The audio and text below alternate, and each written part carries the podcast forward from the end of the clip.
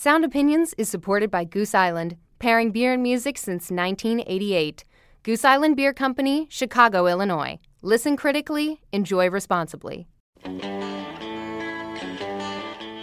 Good music is what we want to hear. What do you mean, good music? It's what we dance to, what our children will dance to. And if you don't want to play it, then take your records and go home.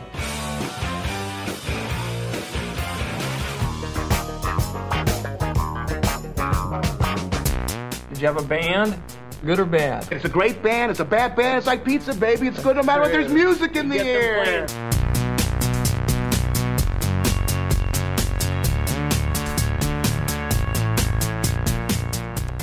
Welcome to Sound Opinions from Chicago Public Radio and American Public Media. I'm Jim DeRogatis, the pop music critic at the Chicago Sun-Times. And I'm Greg Kot. I write about rock and roll for the Chicago Tribune. Today, on the world's only rock and roll talk show, Jim and I are going to unearth another set of buried treasures. We're going to play some new music that deserves more attention.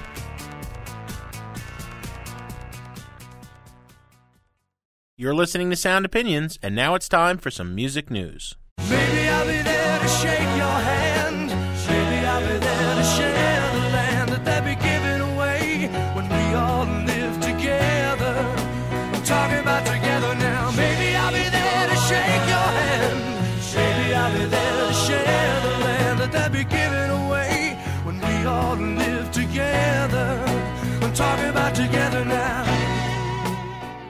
In the last couple of weeks, Jim, one of the most talked about events in this particular world has been a new study out of the University of London that concludes that peer to peer file sharing tends to increase rather than decrease music purchasing.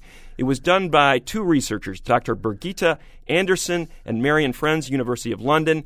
The results have been all over the internet, have been widely discussed. What is the impact for the music industry? The music industry in a free fall the last seven years in terms of music sales. CD sales are down 25%. But this study concludes that peer to peer file sharing is not to blame. It was done at the request of the Canadian government because Canada is looking at the copyright issues that the American courts are dealing with. So, from the U- University of London, we have two researchers looked at Canada. Let's talk to Dr. Birgitta Andersen in London. Welcome to the show, Doctor. Thank you. Doctor, tell us first of all, your findings are supporting the idea that peer to peer file sharing tends to increase rather than decrease. How big was the sample of, of Uh, people the that you surveyed? samples was about 2,100 Canadian households, and they were selected so they were representative for the, of the Canadian population. So all all age ranges were represented. Yeah, it was from uh, 15 years to 60 plus. Excellent. Brigitte, as as rock critics, Greg Kot and I have been saying for quite a long time that, that being able to download a track and see if the music is any good before deciding whether you want to invest your money seems like a great thing. And people are having easier access now to music than ever. It seems that that's exactly what your study has shown scientifically with the hard numbers. Uh, yes, it is. Of course, we investigate a lot of different variables, but uh, if we just if we just compare the group who downloaded compared with the group who did not download, we basically find that Canadian people who download free music, they do not purchase more or less CDs than those who are not engaged in such activity. So that means that making a qualitative decision of engaging in P2P networks or not to engage in such networks, that does not appear to have any influence on music purchase. However, if you focus only on the group that download, we find that those who download a lot also purchase more CDs than those who download only a little free music. so that's where the positive correlation come in. And then we found that 50% of downloads happens because of individuals wants to listen to the music before buying it, or because uh, individuals do not want to purchase the entire bundle of songs on a CD. Now, Professor, there's a University of Texas professor, uh, Stanley Liebowitz, who's done a lot of work in this area as well. And he has done a number of studies that, that he feels contradict a lot of uh, a lot of your findings. Primarily, he says that there can be no other reason other than peer-to-peer file sharing to cause this 25% decline in CD sales since 2000. In other words, the, the rise of peer-to-peer around 2000 has correlated directly with this 25% decline in CD sales. How do you respond to that? Well, first of all, I have seen Liebowitz critique, and we are going to do an official response. But what I can just say here very quickly is that we simply refuse to join the line of argument of many research papers which somewhat assume a relationship between downloading of free music and that should automatically equal less music sold. Basically, because many such studies are basically based upon comparing internet use as a proxy for download with music sale. And then this concluded that if you see an increase in internet use or increase in sharing activities, then that is automatically correspond to the decrease in uh, music sale. But what we did was different. Instead of looking at these macro aggregated data, we basically asked the file sharers directly or asked households directly what they do, how much they download, how much they purchase, and what the incentives are in order to find out these uh, links. So we did more like a micro study by speaking with the agents rather than making some assumptions of certain relationships. And that is how we find that our study has a huge advantages over existing studies.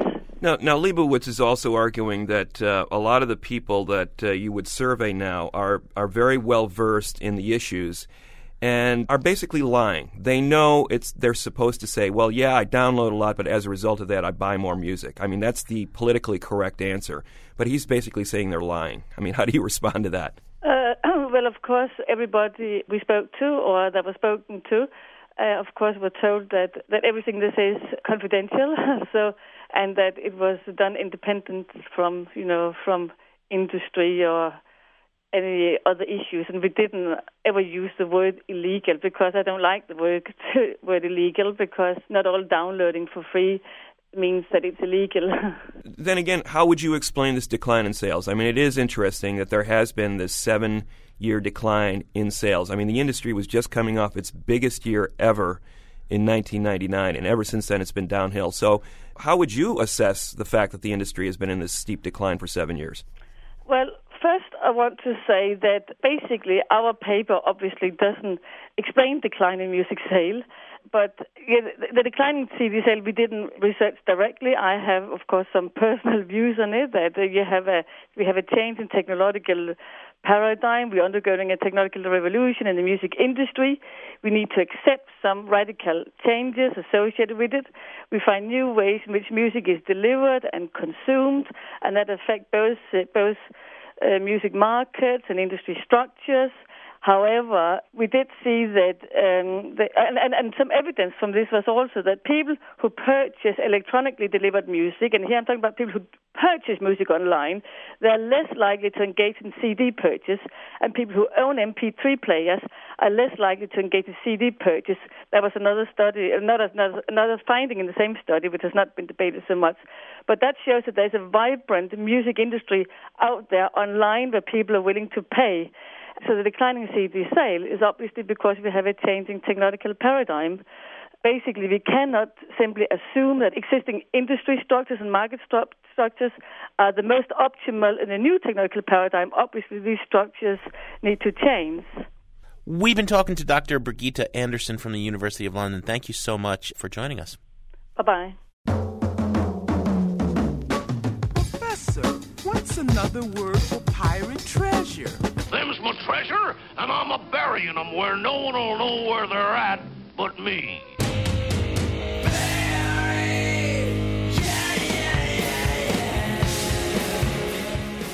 Greg, this is one of our very favorite kinds of shows. We call it the Buried Treasure Show. We do it every once in a while, and we're talking about CDs that we were really excited about. Discoveries. You had to dig a little bit for them. They made our day when we first heard them, and we want to share them with the listeners, right? I mean, I would do this show every other week. Absolutely. We listen to way more music than we're able to discuss and review on this show. And inevitably, we tend towards those releases that are kind of broader cultural moments, events. And every once in a while, it's just great to dig back and say, we're just talking about this record because it's a piece of great music. Maybe nobody else has heard about it, but I've listened to it. It's changed my world this week, yeah. and I want everybody else to know about it. That's what this show is about. Absolutely. Usually we do a before the show coin toss. I won. So I get to go first, and I'm going to talk about a record. It's by a band called Against Me. This this group is from Gainesville, Florida, Greg, and they are huge on the Warped Tour circuit. You know, it is that shopping mall punk world around Warped, where bands that you know were once part of the most underground and political and incendiary sound in rock are now you know available for sale at Hot Topic. Right? I think that Against Me is far and above better than the run of the mill group in that genre because of guitarist vocalist Tom Gabel. This is a guy who started out busking on the street, singing political punk songs, uh, acoustic punk at the time, became a band, and has now just signed to Sire Records, which to him was important because that was that was the label that gave us the Ramones. so they're signing this major label, and they're making a record called New Wave. This guy knows his rock history, Greg. He knows that Sire Records was started by Seymour Stein, the guy who coined the word new wave, because he Mhm. said, I like a lot of these bands, but this thing called punk is never going to sell in the shopping malls of America. This is 1977. So he decided, let's call it something different. And so they make an album called New Wave for their big major label debut. And they go to Butch Vig, the man who produced Nevermind and the Smashing Pumpkins, to produce it. It's a huge sound. You know, big drums, big guitars, but even bigger ideas. I think that the song I'm going to play you right now is one of the best songs I've heard about the wars in Iraq and Afghanistan. White People for Peace is, is one of my favorites. you know, because he is simultaneously singing this very inspired song, protest songs, in a response to military aggression. What a mouthful of words, but it works the way they deliver it in this big rousing chorus simultaneously doing that and also making fun of himself. I'm a privileged white kid who goes across the country playing these big festivals like Warped. What possible good can I do singing a song about the war? You know, and then the answer eventually comes around, well, you know, what's the alternative? To ignore it? I think the level of songwriting is on that level throughout this record. I love it to pieces. It's against me on Sound Opinions. East and West could not agree, so the generals get called, gather troops at the border. With guns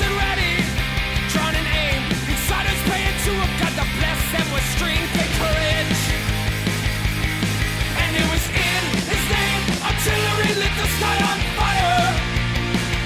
The people sang protest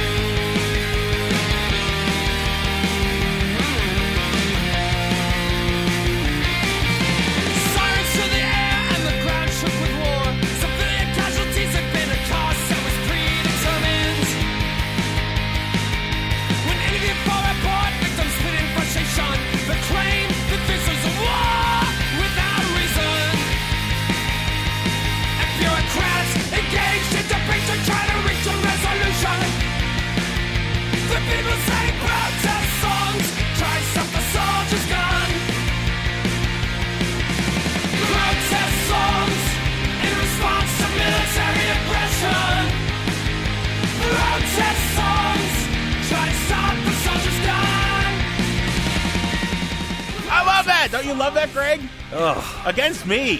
White People for Peace from New Wave. My God. You're not you're not moved at all. You know, the shopping mall punk, it can just go away. Just die a slow, Oh, come on. painful Well, death what would you in rather- some corner. You'd rather somewhere. have those kids listening to 50 Cent? No, I'd rather have them listen to this next band that I'm going to play for you. Now, this is a real buried treasure, Jim. Band from East London called Tunng. Basically, a duo, an electronic producer named Mike Lindsay and a folk singer named Sam Genders. They met in 2003, sort of goofed around, started doing soundtracks for softcore porn movies. this evolves into a real band, an electro folk band augmented by hammer dulcimer. You don't get enough hammer dulcimer in bands rock these and days, roll, Jim. no. Synthesizers, clarinet, melodicas, steel string harp, Spanish guitar, all these kind of odd little folky instruments, non-traditional rock instruments. They've made three albums. Their their third one is called Good Arrows, and it's their best one. It's released on uh, Chicago label Thrill Jockey.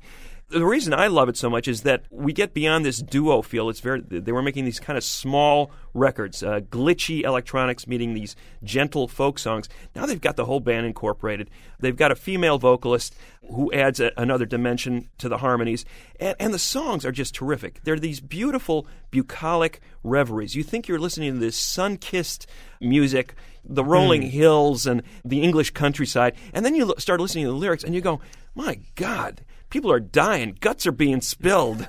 People are crying. There's, I mean, there's mayhem going on. It, it reminds me very much of these twisted fairy tales. How there would be this kind of uh, fantasy-like exterior, but you sort of dig deep into what's going on in these fairy tales, and there's some really serious, dire consequences going on in the middle of this. At the same time, the music is just wonderful. You're Mm. you're humming along, and you're thinking, "Wow, everything's happy."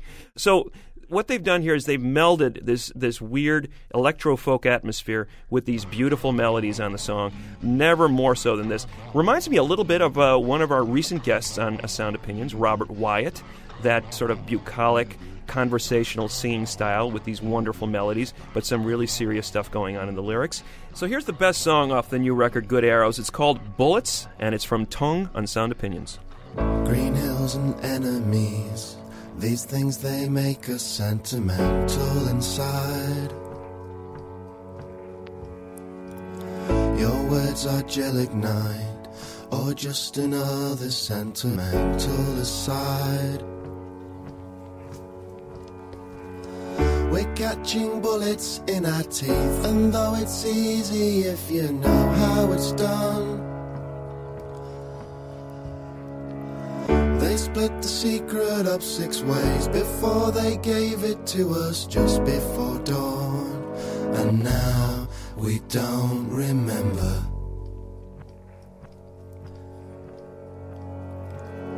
Our blood and guts are out. We spread our bones across the table at night. We cut our fingers off ourselves those little extra insights.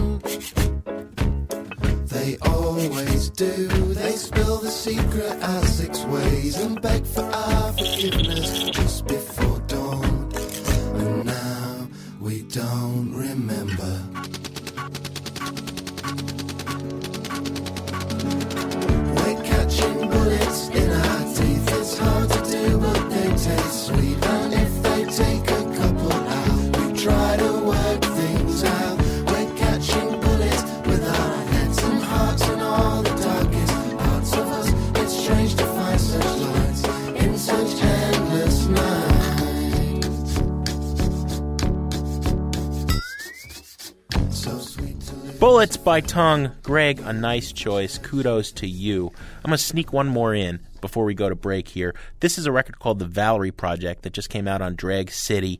It's a re recording of the 1970 soundtrack for a film called Valerie and Her Week of Wonders. This legendary Czech surrealist psychedelic movie. A bunch of people from the Philadelphia freak folk scene, including people in the band Espers, got together and re recorded this. It's really neat. We're going to be back with more buried treasures on Sound Opinions from Chicago Public Radio and American Public Media after this.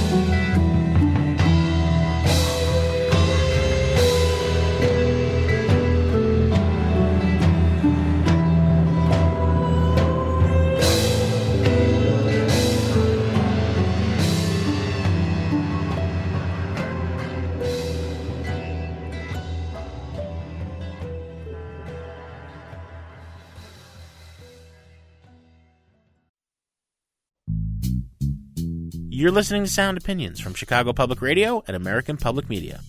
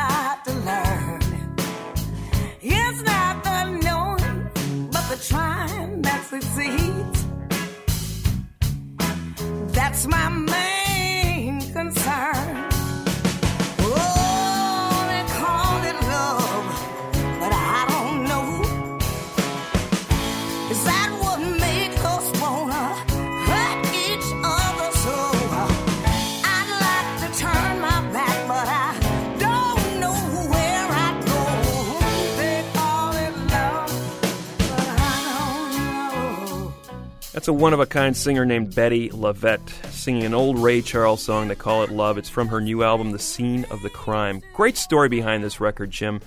Bettye LaVette, a veteran soul singer, she had a top 10 hit in 1962. So she's been around the soul circuit for a long time. The story behind this record, The Scene of the Crime, is that it is in fact a return to the scene of the crime. Uh, in 1972, she recorded a record for Atlantic Records in Memphis. Recorded in three days with that splendid rhythm section, the Muscle Shoals rhythm section that had worked with people like Aretha Franklin, Wilson Pickett, Mavis Staples. She thought she had made the album of her career. She had finally gotten signed to Atlantic Records, which was the premier R&B label in the world, and she finally had her big break. Got out of that session, felt fantastic. Had booked a tour, and as she was about to embark on the tour, got a phone call from Atlantic Records, and they said they weren't going to put the record out. At the end of the day, they shelved the record. Why? Devastated her. She never found out why. They just said, you know what, we're not putting it out. Hmm. And she never really got an explanation of why they weren't going to put it out. Maybe they didn't think it was commercial enough. Devastated her for a couple of weeks. She got going again. But really, her career never recovered until about 20, 30 years later. I mean, she consistently worked, but she was never the star that people thought she would become. That record was finally released in 2000. It was called Child of the 70s. It revived her career. Now she's in her early 60s and doing better than ever. She got signed to the Anti label, the home of, of people like Tom Waits and Mavis Staples. Uh, put out a record a couple of years ago called I've Got My Own Hell to Raise, one of the best records of 2005. Now she's back with the follow up, The Scene of the Crime. She returns to Memphis to record, this time with uh, Patterson Hood as the producer, the, uh, the leader of the Drive By Truckers. Great band. In fact, there's a little backstory to that as well. Patterson Hood is the son of David Hood, the bass player on that original session. He was Wow. one, he was the part of that original Muscle Shoals rhythm section that played behind Bettye LaVette on that 1972 record that didn't get released until 30 years later. David Hood returns to play bass on some of the tracks on this record. His son Patterson produced it, and Bettye LaVette gets to sing her heart out on it. And let me tell you, it's a terrific record. Lots of covers on this record. She's covering a wide gamut of material: country songs, R&B songs, even covering a, an obscure, a relatively obscure Elton John song called "Talking Old Soldiers." Does a fantastic job on that. But the track I'm going to play is "Before the Money Came." This is the one track on the record that Bettye LaVette herself wrote with Patterson Hood, and it is essentially Bettye LaVette's autobiography. The trials and tribulations of those 40 years in the record business. She's pouring it all out on this song. Before the Money Came from The Scene of the Crime by Bettye LaVette on Sound Opinions.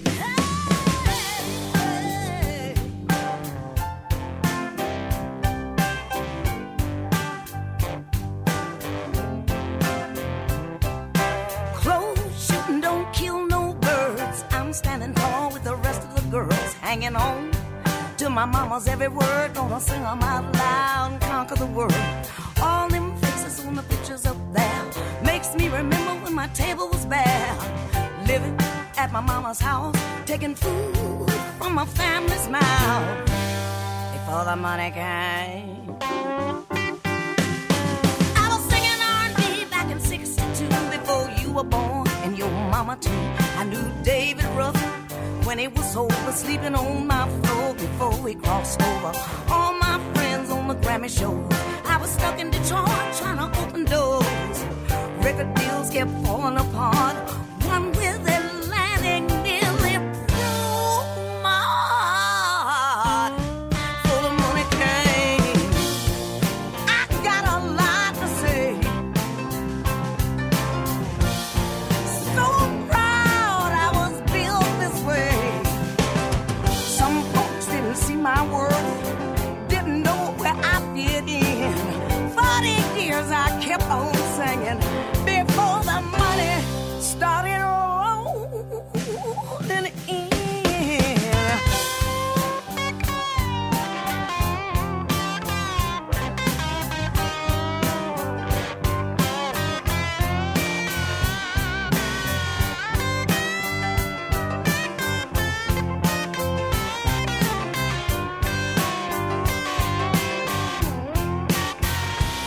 Before the Money Came by Bettye LaVette.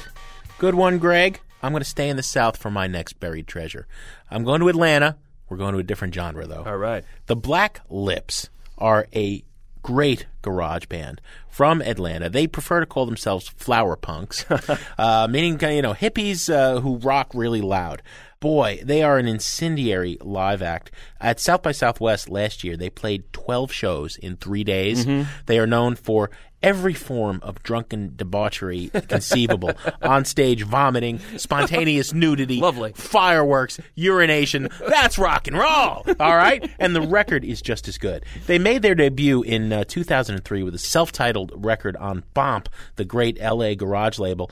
Now they're back signed inexplicably to new york's hipster record label vice I don't know why they're there, mm-hmm. but they made a great record with it. Good, bad, not evil. It's a raunchy garage rock record, very, very funny. The funniest song on the album uh, I would play, except it's not musically indicative. It's a country spoof called How Do You Tell a Child That Someone Has Died? kind of a bummer. This song also could potentially be a bummer. It's called Oh Katrina in the tradition of uh, uh, great blues songs where you're singing to the woman who ruined your life. They are singing to the storm that ruined the New Orleans that they Mhm. loved. Here's the Black Lips on Sound Opinions.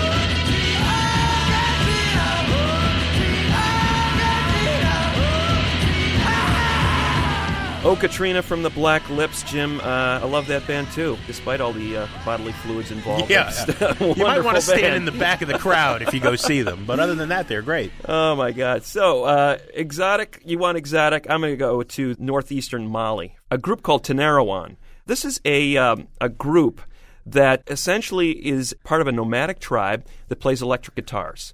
They are singing about the traditions of their people, uh, nomadic people who have been basically vagabonds, gypsies, living in the desert, trying to find water, trying to find food. They have been troubled by droughts. They've been troubled by rebellion. They've been troubled by the fact that they have no home. And this is a group, Tinariwen, that has been writing songs about the struggles of their people for the last decade plus. Wonderful album called Aman Iman that sounds as exotic as any of those Mississippi Hill Country bluesmen, the, the Junior Kimbroughs and R.L. Burnsides of the world, in that they play this kind of trancy, spidery electric guitar. Reminds me a little bit of uh, Quicksilver Messenger Service, too, Hmm. the uh, John Cipollina's solos. There's elements of the blues in it, but then there's something more ancient about it and at the same time futuristic. I put this record on, and I am transported when I hear those guitars over those kind of camel walk rhythms. You can Hmm. almost hear the camels trotting through the desert. And you get these kind of uh, images, these these mirage like visions when you're listening to this song. And I'm saying you don't need any drugs to, to, to, to have these visions because the music puts you in that place. Very evocative music. The heat's so intense you can you can see the air baking. That's the way this music sounds. It, it gives me a visual image of where they come from, and you can hear the longing in their voices. There's a lot of songs on this record about homesickness, about being away from home and longing for a home and not being able to get it. This is a song called Cler Achel. It's I Spent the Day, and it is sung by the lead guitarist, Ibrahim Al Habib, who is a genius guitarist, and you can also hear in his voice that yearning that I was talking about. It's Tinariwen from northeastern Mali on Sound Opinions.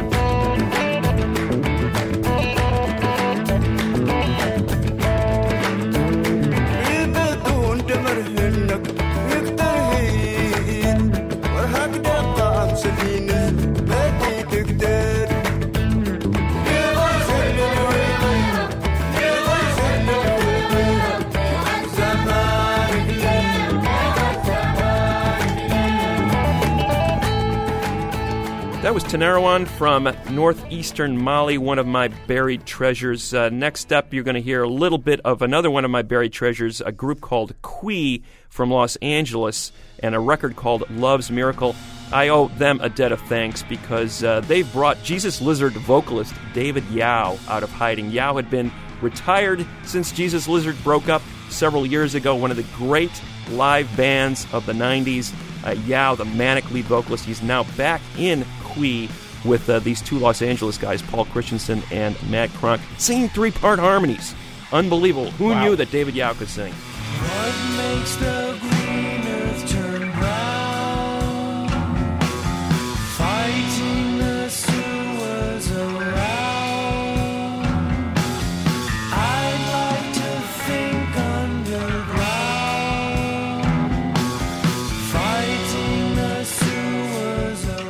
Greg, if people want to comment on Qui or any of our other buried treasures or anything we talk about on Sound Opinions, they can call 1 859 1800 or email us at interact at soundopinions.org. We'll be back in a minute with more buried treasures on Sound Opinions from Chicago Public Radio and American Public Media.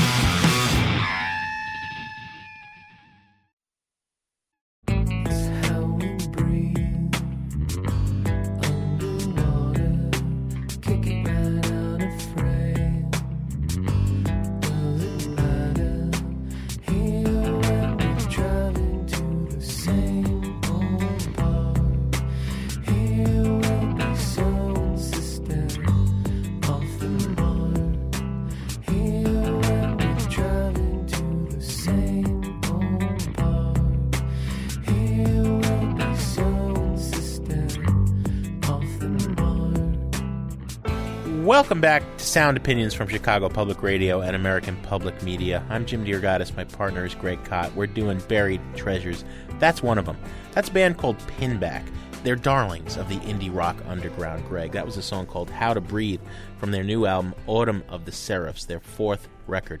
They're a San Diego duo. Uh, I, I think if I had to choose one band to kind of epitomize indie rock today, it might be this group. Despite that, they're a really good group. And they're good because of the strength of their songwriting. The melodies are so strong. The way that they use the two vocals of Rob Crow and Armistead Burwell Zach Smith, and the way that they counterpoint the guitar and the bass has really been phenomenal. They had a uh, pretty big breakthrough record three years ago with a disc called Summer in Abaddon. And now comes the new one, Autumn of the Seraphs, poised to reach the biggest audience of their career. Previously, they would perform with drum machines, although they would play live with a drummer. This one they cut much more as a band. I think it's a little bit more accessible for that reason, but really, it's the vocals and the melodies that are as good as they've ever been. That feeling, that lazy feeling of kind of drifting in the ocean, is epitomized, I think, by this song. It's called Subbing for Eden. It's literally about kind of feeling the depths of the ocean as they sing. I think it's a great, watery pop treat. Pinback on Sound Opinions.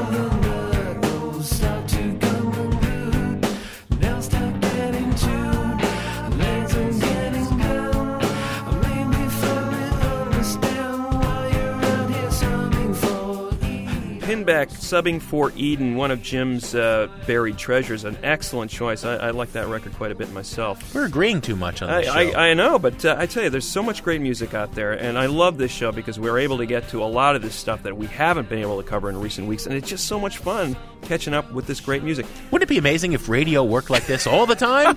yeah, yeah, What an I, idea. I agree with that. I love this band, Jim. I know you do as well, actually. This next choice is, is another one I think we're going to agree on.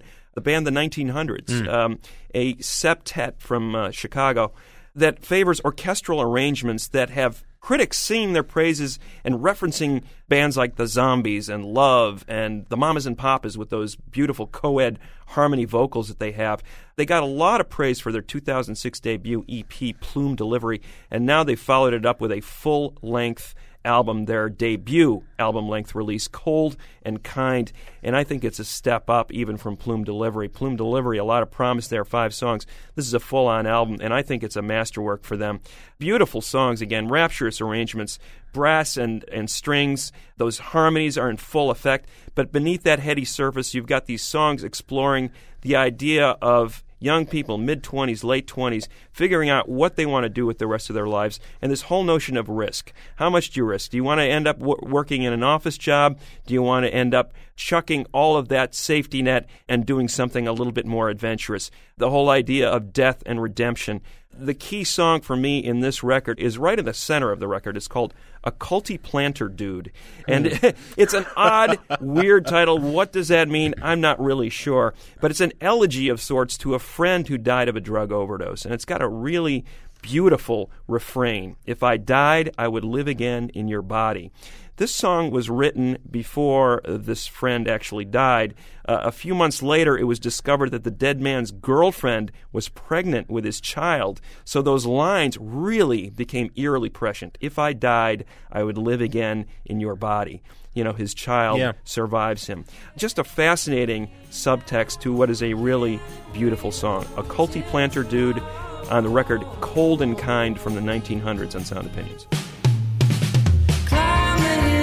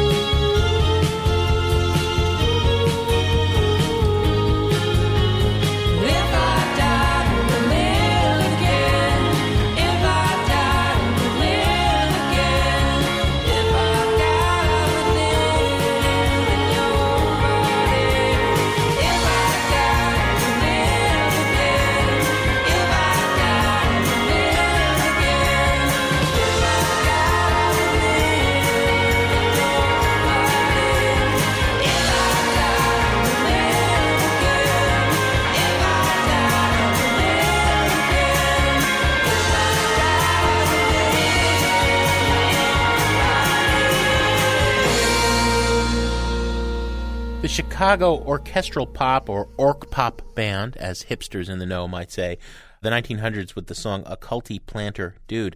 Greg, I'm going to stay in Chicago. I'm going to stay with Orc Pop. But first, I'm going to offer this word to people around the country. Now, now, when you and I review local Chicago bands, we hold them up. I mean, Chicago is the third largest city in America, and it's the best of them. No offense to you people in New York and LA. Uh, but we hold local bands that we're going to talk about on the radio or write about in the paper to the same standard that we would uh, hold a new record by any superstar act or, or any bubbling under Sure. act across the country. Both of these bands are in the orchestral pop vein. You talked about the 1900s. I'm talking about Scotland Yard Gospel Choir. Yeah. And I'll add one Good more to that list. This is now like the orc pop capital of America now, Chicago, with the head of femur as well, Yeah. very much in that vein. Sure. But Scotland Yard Gospel Choir is led by a guy named Elia Einhorn. It was originally a duo that would expand sometimes to 11 or 12 people on stage with Matthew Kerstein in the band as well. They put out a really good record that was self-released in 2003. I bet you say that to all the boys. Got wider distribution in 2005. And then they went their separate separate ways. Mm-hmm. Everybody put their money on Kerstein, much like when Uncle Tupelo split, and everybody put their money on uh, the other guy who's not Jeff Tweedy. Jay Farrar, Yeah, yeah. yeah. Who cares, right? I think Elia emerged as the real talent there, and he kept Scotland Yard Gospel Choir going. Got himself signed to Bloodshot Records, which is best known as alternative country capital of the universe, right? Although, of course, they've always said they're more than just old country. This record proves it. This is very much an orchestral pop record in the spirit of uh, Belle and Sebastian, with short, pithy songs, really catchy. They move quickly. The lyrics are witty and barbed and sarcastic and sharp in that great Morrissey tradition. And, you know, you have all these things happening, horns and, and, and accordions, but in Elia's case, they happen sometimes in two and a half minutes. And they're really catchy and jaunty as opposed to the more leisurely take that like 1900s take, both of which are valid as far as I'm concerned. You played a song about a person having trouble with drugs with a weird name. I'm going to play a song about a person having trouble with drugs with a weird name. it's called uh, Aspidistra, which I looked it up is either an Asian plant or a British radio transmitter. Elliot would summer with his father in Scotland. He, he, he was living with his mother in Chicago, but every summer he'd go over there. I think he's referring to the British radio transmitter, I think, and probably listening in the night to uh, BBC broadcasts and discovering cool music. But uh, this is a song called Aspidistra, as I said, by Scotland Yard Gospel Choir from their new album, which is self titled on Sound Opinions. Buy drugs. I knew all the police by first name. How are the wife and kids? I'm just hanging out. No need to run me in. I left my mom's house with the feeling something needed doing, and I was just the one to do it. And when something went wrong, well, it was always my fault. And if something went right, then I was never involved. The boys I knew, they were. And the girls never seemed worth seeing twice. I never knew what to do when the night seemed ready to conclude. Now there were too many runners, too much running away. And if you ask me now, I'd say I'm not sorry for buying drugs down at Aspidistra. Hanging out with whoever, at least the kids that got nowhere to go. If you got it to share, man, they won't say no. But there were too many runners, too much running away. If you ask me now, I'd say I'm not sorry, but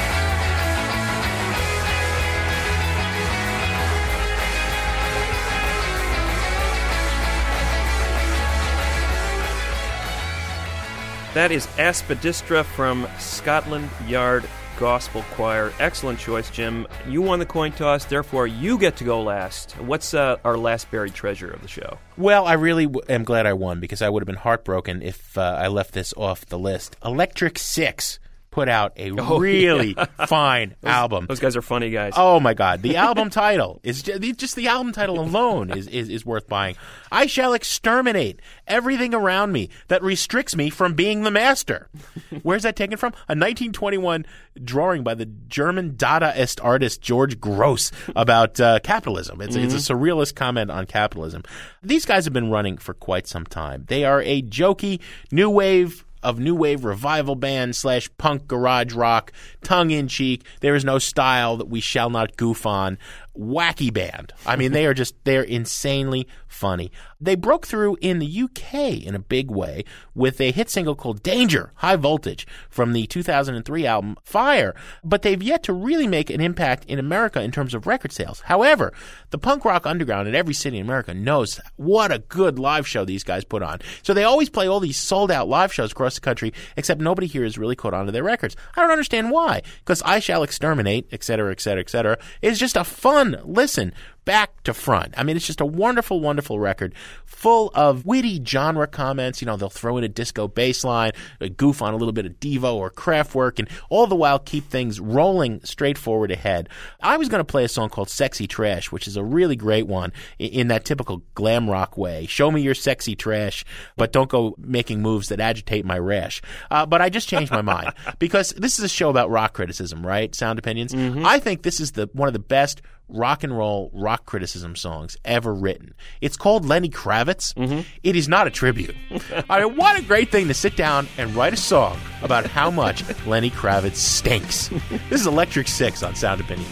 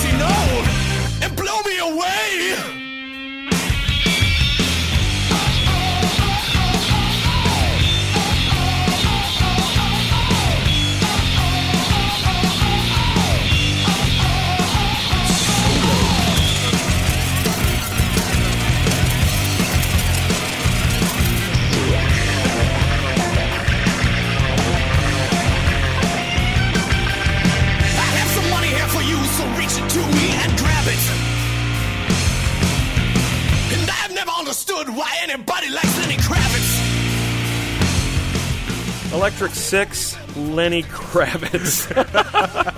that's great, isn't it? That's that's uh, Electric Six, the band, doing the song Lenny Kravitz. What Yeah. a what a great parody, and what a great way to end Buried Treasures, Jim. You gotta love that, You right? cannot top that. That is very good, very good. Next week we are going to try to top it, though. We've got a great show. The New Pornographers, one of the best bands in indie rock, is going to be in the studio for a live performance and an interview. As always, Sound Opinions was produced by Robin Linn and Jason Saldana, with Todd Bachman, the other member of our team, staying home with little baby Hank. Come back to work soon, Todd. Uh, we got stuff for you to do. We got some interning help from Dave Mahler, and as always, our fearless leader, our inspiration, a man who should have a song written about him, better than Lenny Kravitz, Tori Southside Malatia.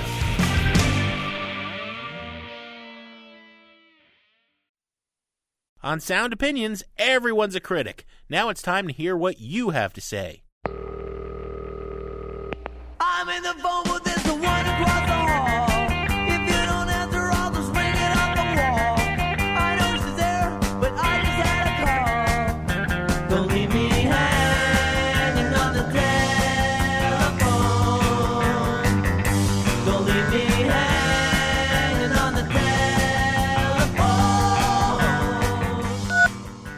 messages. Jim, Andrew from Nova Scotia calling you here. I can't believe you trashed Guitar Hero. As a fellow guitar player, it's a fantastic game. Even if you play guitar, if you don't, and while anyone can pick up a guitar and play, not just anyone can pick up and be Slash. And this game lets you get all your rock star urges out. Anyway, give Guitar Hero a chance. It is a great, great party game. Thanks.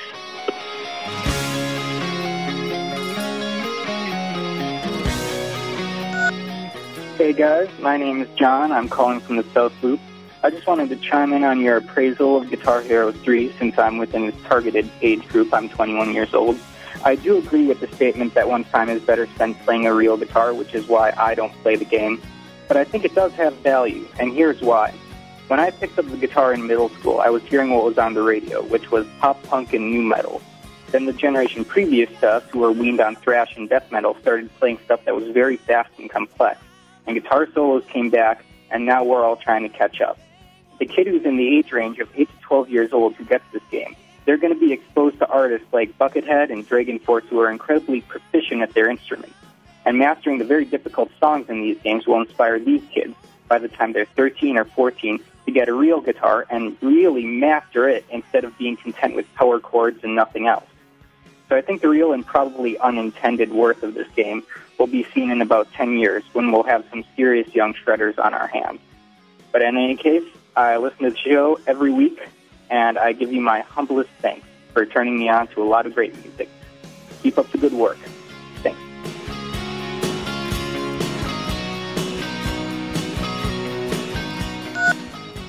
Hi, Greg and Jim. Um, my name is Annie from Chicago. I wanted to call in I, and tell you I love your show, but I also heard Jim talking about Feist.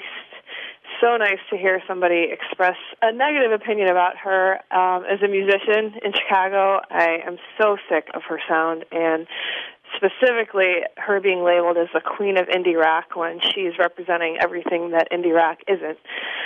So that was really great to hear. So I wanted to call up and say thank you for that. All right? Thanks. Bye. Hi, Jim and Greg. My name is Alex. I'm calling from Madrid, Spain. I'm, I'm actually from the Dominican Republic. So here's a Dominican guy living in Europe listening to a show from Chicago. Anyway, I'm just calling to say that I listened you guys review the la- latest Café Tacuba album.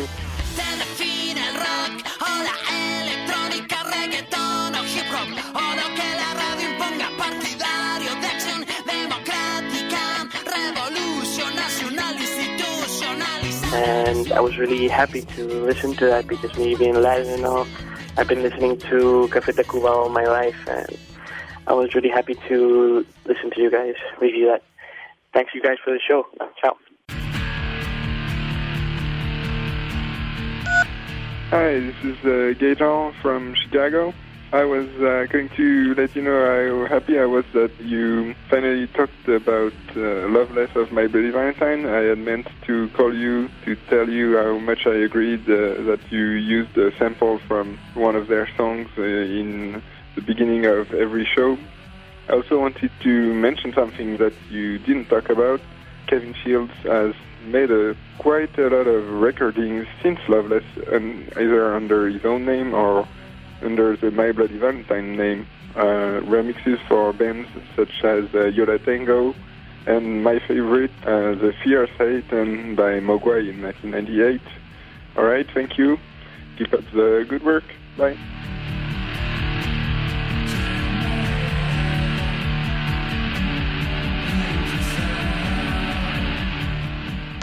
No more messages. To give us your opinion on Sound Opinions, call our hotline 1 888 859 1800. We'll be back next week with Sound Opinions from Chicago Public Radio and American Public Media.